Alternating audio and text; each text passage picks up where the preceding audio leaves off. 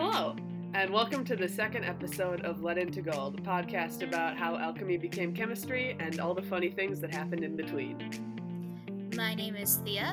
I am the resident chemist and research doer of this podcast. And my name's Evie. I'm the resident English major of this podcast. I don't know how I got here. Please help. I believe you promised to do the hard part, is what yeah, happened. that sounds like something I would do. So today we are going to be talking about oxidane, hydroxylic acid. That sweet, sweet juice that gets toxic minerals from the dirt in my town straight to my stomach, the molecule that makes life as we know it possible. Water. Hey, finally, a word I understand. I hope you understand the word toxic, just like for your own. I do understand the word toxic, yes. Good. My town has problems. It's fine. Don't drink the tap water. Noted. I hope you are ready for your brain to hurt because I will be gushing about chemistry specifics far more in this episode than in the last one. I am always ready for my brain to hurt when we start recording this podcast. Good, because it's it's gonna. My brain hurts. My brain hurts a lot. There's so much information about water. Have you seen my struggles? I've been complaining in the chat. I have. It's very funny. To fit this episode in 20 minutes, we're gonna have to keep it surface level.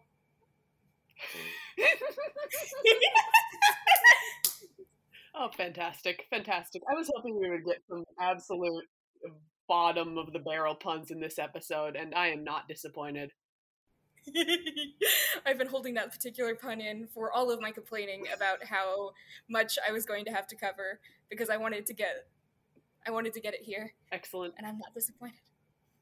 Also, full warning, the reference list is going to be a lot shorter on this episode because what I'm going to be talking about will be for the historical things, like things you get out of an encyclopedia article that doesn't really need to be cited. And for the modern things, um, I don't know how to word this in a way that doesn't sound like I know things. I'm a super smart person, but it's going to be the stuff I learned in my classes. It's like it, it's from my brain. I'm not looking these up. It's it's brain things. I can't cite my brain. That's pro- I, I, words, but yeah, there's not going to be a lot of sources on those things in the document because the source is like organic chemistry textbook one, chapter fifteen. Except then Thea learned it for the test and then doesn't have the textbook anymore because it was rented because I don't have money. Anyway, Anyway, Water. Water is such an interesting molecule. Hmm. So, from the start of recorded history, the earliest known civilizations were formed around areas where they would have access to water because it's essential for life. Like on a macro scale, you got to drink water or you're going to die. You need water to feed your plants once agriculture started being a thing. So, all the ancient civilizations they formed around rivers, by the ocean. you can't drink ocean water though. Well, no, but you can like you can get fish out of it and you can refine fair. it. Okay. I'm just trying not to exclude island nations. I don't know things about. Okay, yeah, that's fair. I, I assume that there were probably people living in like on the Pacific Islands while there were like the Ganges River civilizations and the Cahokia and stuff. I could be wrong though because I am here for chemistry, not history. Yeah, I'm the humanities person here, and I don't understand things either. So like, we're all good. Continue. Anyway, possibly because we have always known that we do need it to stay alive, there's a great deal of significance historically around water for a variety of religious purposes. There are many religions that have forms of like ritual washing or they incorporate water into their creation stories. Um, so many that there's I could not even like do a surface level review for fear of leaving out a big one. It's everywhere. On a micro scale, though, we would never have evolved to the point of having civilization or religion without water because like i said as a molecule it is incredibly unique and this is where we are going to dig into some s- tough stuff and i need you to be ready to ask me questions because i don't know what's common knowledge anymore all right. Stupid mode activate. so water two hydrogens one oxygen oxygen's in the middle I know this part. And that's about where my knowledge ends. yes. So most of you have probably like seen a picture of the molecule at some point just to get to graduate high school or whatever. This is going to be a little bit off. I'm not doing exact angles but it kind of looks like a capital l with the uh, oxygen at the base and then the two hydrogens coming out. This oh bother. Now to understand why it's so unique and specific like that you have to understand polarity of molecules um oh dear I know. Okay, so polarity. Some of them are negatively and positively charged. Is this what? Is that what that is? Yes. So, in your most basic level chemistry class, you'll be taught that, you know, you have ions, you have like this is a positive charge, this is a negative charge, and so they want to stick together. I don't know, I don't remember whether they cover this in high school chemistry or not, but the other thing is that individual molecules, even when we say it has an overall charge of zero, like water doesn't have a positive or negative charge, it's neutral, it's just water. But within the molecule, that neutral charge is not like completely evenly balanced one side of it may be more negative than another. You so you're talking about like physically the molecule is like the right side and the left side might be different. Yes. Yes. Um, and that's based on something called electronegativity, which we don't need to get into. But basically, some some atoms like electrons more, and the electrons have the negative charge, and so they want to pull them to them. Mhm. And oxygen is one of those atoms. It's very greedy. It's like, give me all of your electrons. And so the oxygen in water has a little bit more of a negative charge, and the two hydrogens have a little bit more of a positive charge. All right. Yes, I'm tracking. So, yeah, there water's not the it's not the only molecule that does this because it's based on the atoms that are in it, and oxygen in particular, very electronegative, likes to grab all of those electrons and hoard them for itself. And there are a lot of molecules, particularly biological molecules, that do this. And that allows for something that is a concept called hydrogen bonding.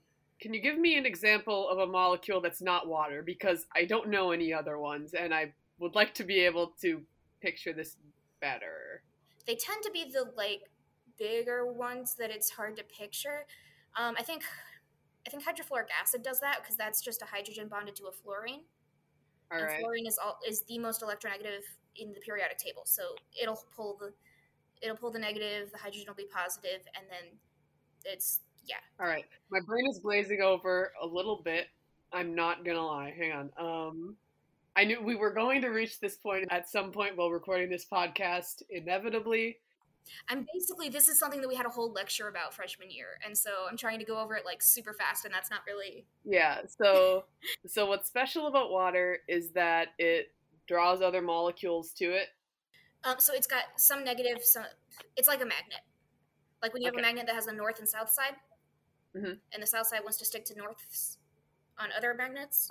Right. Yes. Right. Except the one, the oxygen is one side, and the two hydrogens are the other side of the magnet. Right. Yeah. Okay.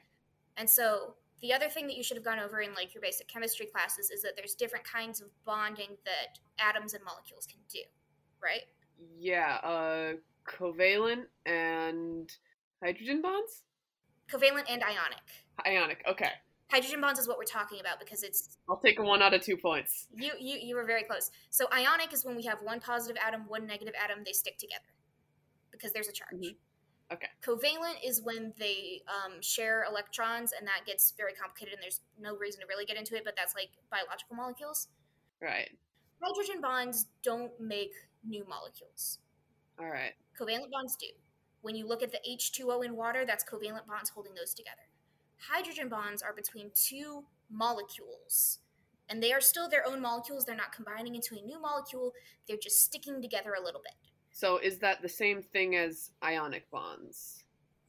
No, because ionic bonds are not my field of expertise, but those tend to happen specifically with like metals. Okay. and hydrogen bonds specifically happen with hydrogen and then one other atom of a various sorts that are want all the electrons. Okay. And so the thing about hydrogen bonds is that one of the molecules that's very very good at them is water. And hydrogen bonds are vital for life to exist Right. Okay. Why? because they aren't a full bond. So they can stick together and then they can be undone. And then they can stick together and then they can be undone. And I don't want to get like too much too much into it even though I kind of really want to because I, the eyes will glaze again and I know that and that's not fair. But it's like um the very like at a cellular level the way your DNA works, the way that respiration works, the way you get your energy, all of these functions you trace it back hydrogen bonds. You need those to happen. Okay. And I completely lost track of where I was going because I was explaining hydrogen bonds, but when I brought this up, it was to talk about why we need water specifically because when DNA does it, that's not water. Mhm. The thing about water doing it is that this is what makes water different from the next thing on the periodic table All right. because usually when you have like we have the periodic table sorted into columns, right? And so there's like sodium's above potassium. And so those two chemicals, when you put them in compounds, they act very much the same. There will still be differences because they're different elements, but you can predict a lot of their behaviors based on them being in the same column. Oxygen is in the same column as sulfur, it's directly above it. H2O is water. We drink that, that is the essence of life. Okay. H2S is hydrogen sulfide. The column determines some behaviors. H2O, we have two hydrogens and an oxygen. You go one down in the column, we have two hydrogens and a sulfur. Okay. When you have oxygen, you get water, which is vital for life.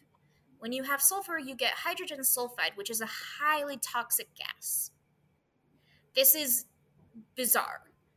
Of all of the rules of chemistry, you would not think that this would happen. First of all, because if it, it should be the same phase, you know? If you have water, it should be that if you go one down, it should still be a liquid. And then suddenly it's a gas. Okay, because they're like, okay, that tracks. Because the whole thing is that they're the thing that they're more similar. Wow, I can't fucking talk. The closer they are, the more similar they should be. Exactly.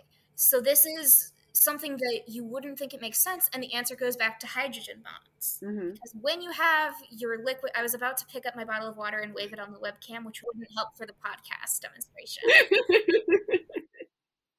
it's helpful for me. I can see the bottle of water now. I got the visual demonstration.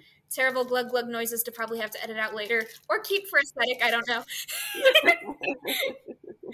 um, so when you have water, what's happening inside that like group of water is that hydrogen bonding is happening. Those hydrogens are connecting to the oxygens on the other molecules of water.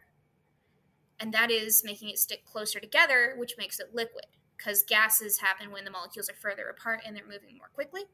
So, so water is just always bonding with itself all the time. Yes, and it's a hydrogen bond, so it's not like a full bond. It's still water molecule. I feel like there's a joke I could make here, but anyways, continue. There's a joke. I know I'm not gonna say it anyways. okay, okay. so that is the fact that water is a liquid at temperatures when similar compounds are not. That's what allows the oceans to exist. You know, right. that's what allows our bodies are seventy percent water. The existence of ice, the way the entire ecosystem works, down to the cellular level, everything about life is only possible because of hydrogen bonding and because of water. And I think that's amazing. There's a bunch of other stuff I was going to get into about how important water is on a chemical level, but I think we should probably move on to like alchemy stuff for a little bit, and then I can get back into that with, with the modern chemistry at the end. Sounds good. So for alchemy, water has pretty much always been considered a building block of life, as far as I can tell. Right. In the first episode, you talked about like water, fire, air, and earth like way before we knew jack shit about fuck. Exactly. Many cultures historically had a list of elements that were believed to like make up the world, and water was pretty much always one of them. Uh, it's most well known as being proposed by Greek philosophers. The water, earth, fire, air is usually attributed to them, but there was a similar list in like a ton of cultures from India to Babylon to China. The Chinese one's slightly different in like a philosophical way that's kind of hard to describe without getting more in depth into it and probably merits an entire episode. But basically, for all of history, humans have been pointing at water and saying, huh, that's some really important shit. We should learn more about it.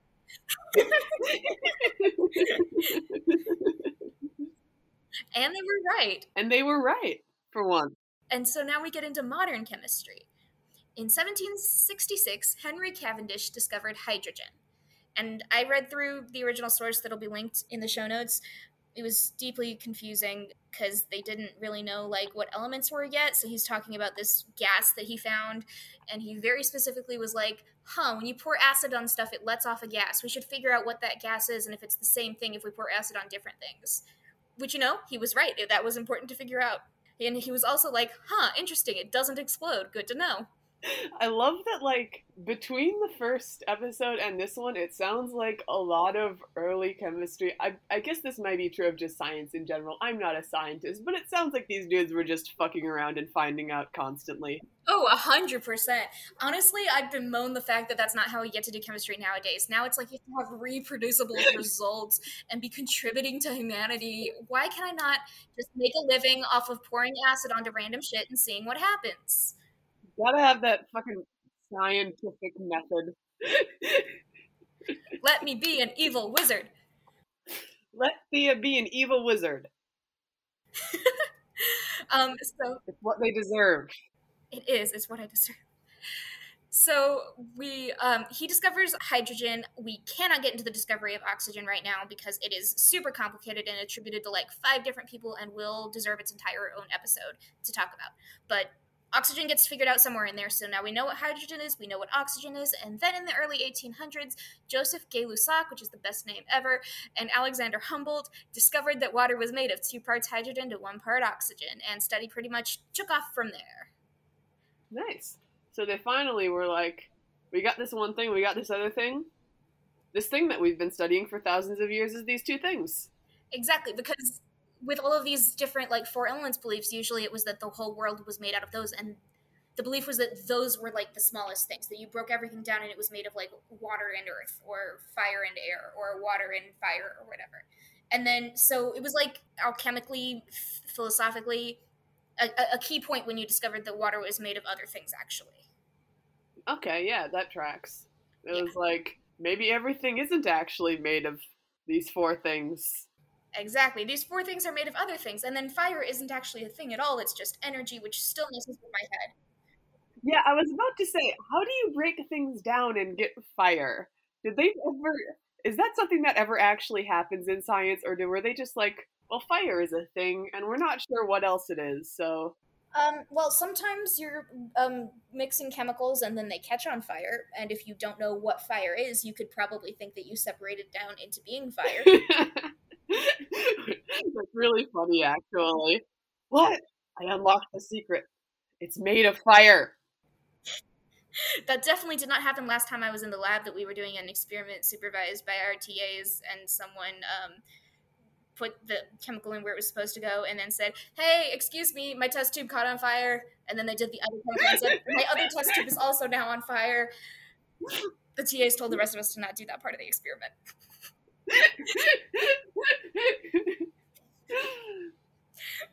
Being a chem major is fun. Um, so anyway, that got us up to modern science, and so now I get to spend, I think, the rest of our time just gushing about other fun chemistry things. Isn't that what this podcast is all about? A hundred percent. Oh, one of the other um, most important things I should touch on, though, is that um, one of the key points of water that makes it very, very useful is that we use it to determine, like, I think all of our calibration for temperature scales. Well, that's interesting. I thought. Yeah. Wait, maybe I'm an idiot. I always just think of mercury with uh, temperature and thermometers. Well, mercury is what we use for to make the therm. Well, not so much anymore because we discovered it was toxic and people were getting poisoning. But it used that to be what important. we would use to make the te- the thermometers, and that would be the chemical inside of it. But we would calibrate it with water. Okay, what's that mean? When I hear calibration, I just think of like computers. Oh, okay. So calibration is when you like figure out where the markings go. Where do the degree lines go? How much okay. is zero? Because like you can just pour some mercury in a glass tube and seal off both ends, and that's basically what a thermometer is. But you have to figure out how mm-hmm. how high is the mercury for each degree amount. Right. Okay. And that's what calibration is, and that's what we use water for. Because ice water is always the same temperature. Okay. Okay. And there's like you can put that whatever scale you want, 100 degrees Celsius. Don't make me Google Fahrenheit. I'm a scientist. but it's always the same. Ice water is always that temperature, and so you take your, your new thermometer, you put it in the ice water, you wait till it stops moving. That is your 100 degrees Celsius line or not 100 i said 100 degrees celsius that's zero degrees celsius 100 is boiling you put it in the ice water it stops moving that's zero celsius you put it in the boiling water it stops moving that's 100 and then you split up that space in between you divide it by 100 and make a bunch of little lines and now you have a thermometer all right i was about to say it seems like that would be like harder to get it down to a smaller scale because you kind of only have two points of reference. But I guess two is all you need if you like if it's regular the whole way through. There may be other um, other ways to determine the more specific ones, but I, am a student. That's how every thermometer we've used has been calibrated because a lot of the time before you use one for an experiment in a laboratory setting, you want to recalibrate it to double check that the lines are correct because sometimes it'll be off by a factor of like three All right. degrees. So you like draw a line on it, and so you know that if you read 97 off of it, then your actual measurement you write down in your notebook is 94. Man, that's so professional. When I was in high school chemistry, I think we just put that down as like probable um, limitations. Was just like thermometer might have been fucked up. We don't know. To be fair, my experience is a lot specifically in analytical chemistry, which is like the subfield where we do all of the nitty gritty specific number measurement to make sure everything is precise. Like calibration of instruments is a whole thing specifically in that subfield. So right. Anyway, yeah, water has consistent factors like that. That if we want to get really nitty gritty, sometimes it's not exactly right because you have to account for how far you are like above sea level because atmospheric pressure can mess with it. But that's not like unless you're like trying to bake bread on a mountain. That's mostly not relevant in most people's lives. But yeah, it's hugely important for all of science. Another fun thing that I love about water is that it's both an acid and a base. Okay, this I know a little bit about this. That but doesn't that just mean that it's just like if it's both, that it's neither, right? I I remember that it's zero on the um on the scale from one to fourteen or wherever it goes. Right. So there's a lot of different ways that acids and bases are determined what is them. And I'm going to give the the definition that's relevant to water so people who actually know science don't come at me. I am well aware of like Lewis acids and I know that NH4 Don't worry, I don't think people who actually know science listen to this podcast. That is fair, but like, who knows? Maybe we'll get one in five years, and then they'll listen back, and they'll be like, "Thea doesn't know about Lewis acids," and I have to cover myself. I want to make sure that they, I understand how NH4 works. You gotta save your pride. Gotta save your pride. I can respect that. I just, I gotta make sure they under. I, I do know how they work. I'm just only gonna give the water explanation because it's for Evie's sake. It's about their professional dignity, guys. It is. I must have. Prof- Did I just talk about wanting to be an evil wizard? Yes, but we're gonna preserve my professional dignity. anyway, Anyway, At the most bare bones definition, if it loses a hydrogen in solution, it's an acid. If it loses an OH minus in a solution, I'm going to reword that because I lost my words and we can. yeah. What's uh, an OH? So it loses both the oxygen and the hydrogen. Um, Okay, so like at its most basic level, when you have an acid and you put it in solution, it is something that will detach, and that's a pretty common thing you'll find is that like things dissolve in solution and then the molecules kind of split apart. So like when you have a jar of salt water, what you have is a jar with a whole bunch of sodium ions and a whole bunch of chloride ions. They're not technically holding together anymore when they're in that. They've disassociated. And so acids and bases okay. This so the man. I'm I'm not. When so when salt's in salt water, it's not salt anymore.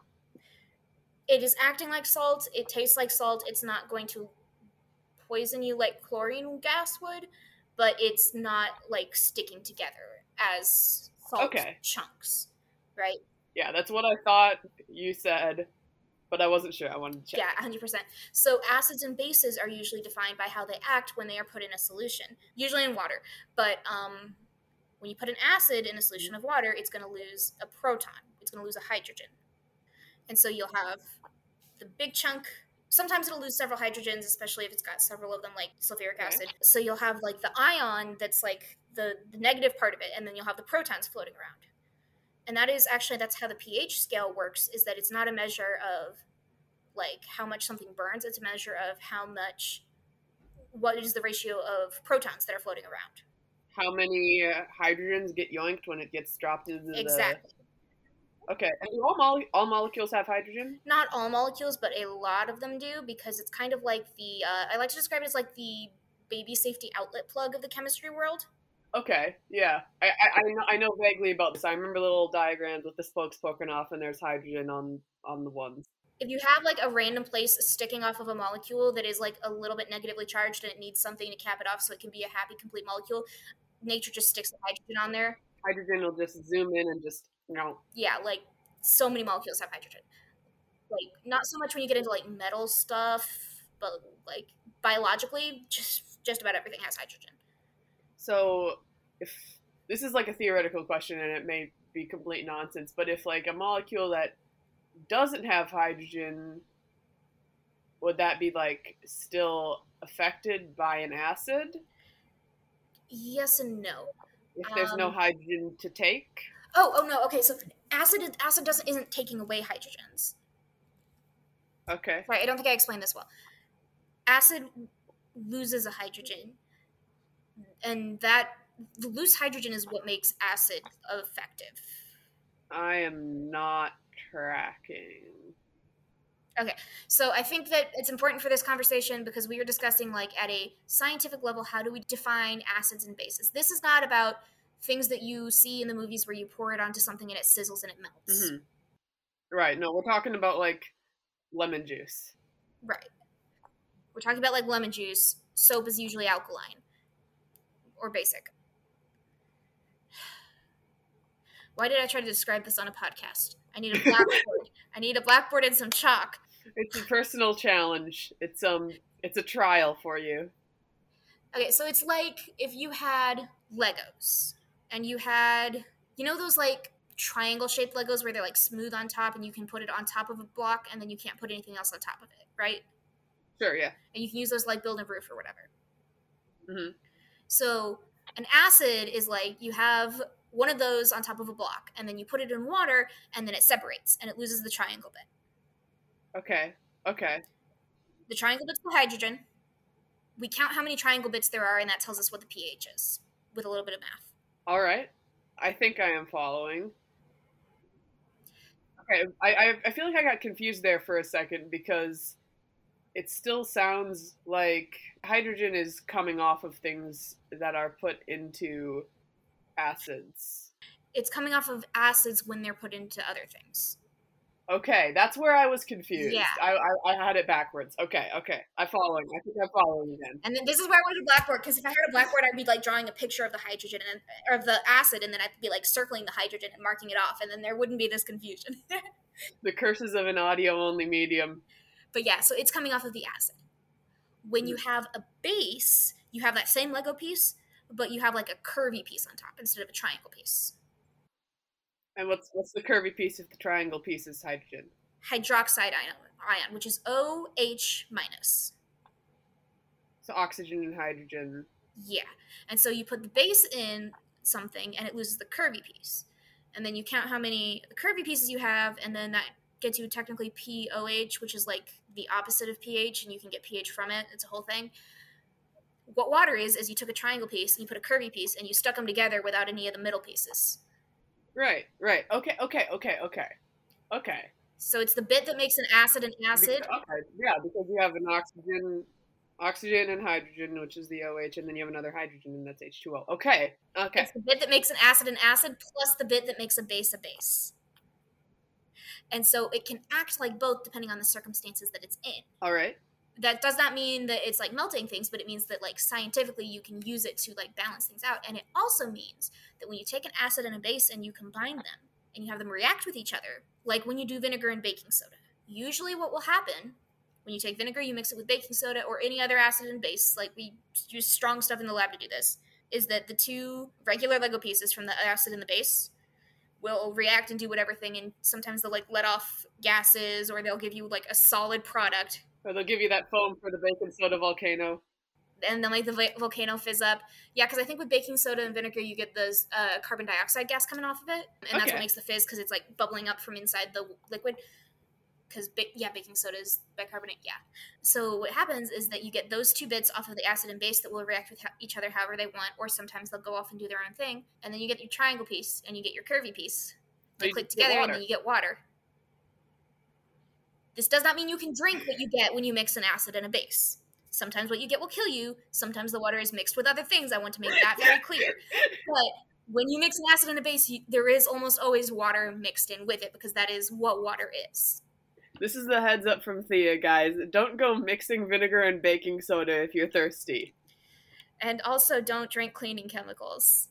And also, don't drink cleaning chemicals. I haven't had the opportunity to say it yet here, but I also just want to make it clear don't mix cleaning chemicals. They will usually let off poisonous gases. Was there someone who, like, okay, I, once again, I am asking about just this sounds like um, knowledge that was gained through trial and error. Not for me, luckily enough, but I have seen a lot of people who have. Yeah, no, I was suspecting that you had been drinking cleaning chemicals. Oh yeah, no. Um, I'm not going to name specific chemicals because I don't want to be responsible for people doing terrible things. But you can usually at a quick Google. There are very, very common cleaning chemicals that you mix them and you will get gases that were used for biological warfare. Ah, that'll do it and people do this accidentally because they're just trying to clean their toilet and they can't get a stain off so they add the other thing from under their sink and they don't realize and then they let off a toxic gas and then they pass out or get chemical burns on their throat if they're lucky and they get found by EMS if they are not. Don't mix cleaning chemicals kids. Do not mix cleaning chemicals. Very important. Because I had this drilled into me from like the age of six or something because my dad was also a chemistry major. I have learned in the years since that not everybody does. I have told many, many friends this and had them respond, Oh, hey, is that why my throat always hurts when I clean my toilet? oh, no. Yeah. Don't mix cleaning chemicals. This is not relevant to the water discussion. I just feel very strongly about it. And frankly, I'm surprised we made it to episode two without me going on a chemical safety rant.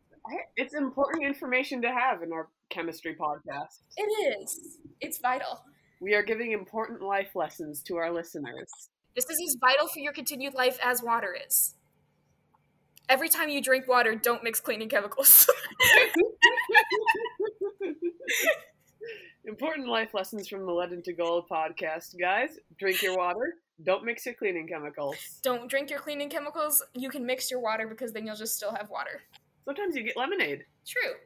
You can you can drink a little bit of acid, but only if it's in lemonade. And by that I mean chemical acid, not drugs. I'm not telling you to do drugs. Don't do drugs.